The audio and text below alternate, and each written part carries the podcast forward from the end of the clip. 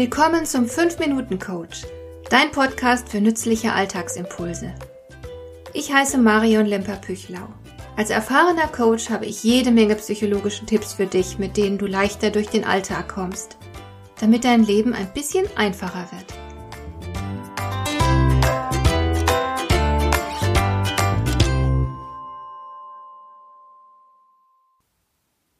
Kennst du das? Du bist irgendwo eingeladen, man stellt dir eine Person vor und lässt euch dann miteinander allein. Ihr macht euch jetzt vielleicht näher bekannt und du fragst den anderen beispielsweise, was er beruflich macht. Wenn du Pech hast, dann erzählt dir der andere jetzt langatmig von seinem Berufsalltag. Anfangs hörst du noch interessiert zu, dann hörst du nur noch höflich zu und schließlich überlegst du dir, wie du dein Gegenüber schnell und elegant wieder los wirst. Oder Du hast vielleicht diesen Kollegen, der in der Besprechung seine Meinung zu einem Punkt mitteilen will. Vielleicht ist seine Sichtweise durchaus interessant, aber er zerredet seinen eigenen Vorschlag, weil er seine Gedanken viel zu detailliert und unstrukturiert mitteilt. Keiner im Raum mag ihm so richtig folgen, es ist einfach zu anstrengend. Darum wurde der Elevator Pitch erfunden. Du sollst dir vorstellen, dass du einen Kunden oder Chef in einem Fahrstuhl triffst und nur ganz wenig Zeit hast, dich vorzustellen und von dir zu überzeugen. Das Ganze darf eben nur eine Fahrstuhlfahrt lang dauern. Was sagst du dem anderen dann? Man kann natürlich seiner besten Freundin oder einem engen Familienmitglied ohne weiteres eine Erfahrung oder einen Gemütszustand in allen Einzelheiten schildern, wenn es gerade zur Situation passt. Aber es gibt eben auch Situationen, in denen man sich mal besser kurz fasst weil weitschweifiges Reden die Zuhörer überfordern und ermüden würde, weil es zum gegebenen Zeitpunkt niemand so ganz genau wissen möchte. Es ist also eine gute Idee, sich mal kurz in den anderen hineinzuversetzen. Wie aufnahmefähig und aufnahmewillig ist denn der andere gerade jetzt? In einem Mitarbeitergespräch kann es durchaus Sinn machen, detailliert von der Arbeit zu berichten. Aber auf einer Party einem bislang fremden Menschen das eigene Arbeitsleben in allen Einzelheiten schildern zu wollen, also das ist definitiv zu viel. Das kannst du keinem zumuten. Manchmal müssen wir uns einfach ein bisschen zügeln und uns auf das Wesentliche beschränken. Wenn du beispielsweise in einer Besprechung einen Beitrag leisten willst, dann ist kurz und knapp eine gute Richtlinie.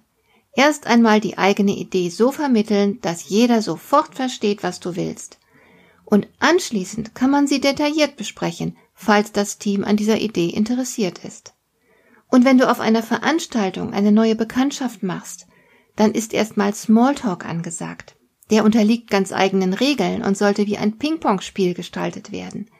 Also wirst du auf Nachfrage vielleicht kurz berichten, was du beruflich machst, und dann sofort eine Frage an dein Gegenüber richten, damit der andere etwas von sich berichten kann. So läuft das und du darfst dir sicher sein, sollte dein Gegenüber Interesse an etwas haben, wird der andere dir sehr wahrscheinlich eine Frage dazu stellen. Und dann hast du immer noch reichlich Gelegenheit, ausführlich auf Details einzugehen.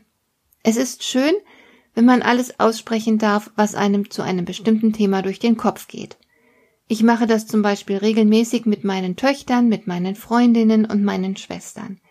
Aber es passt nicht immer.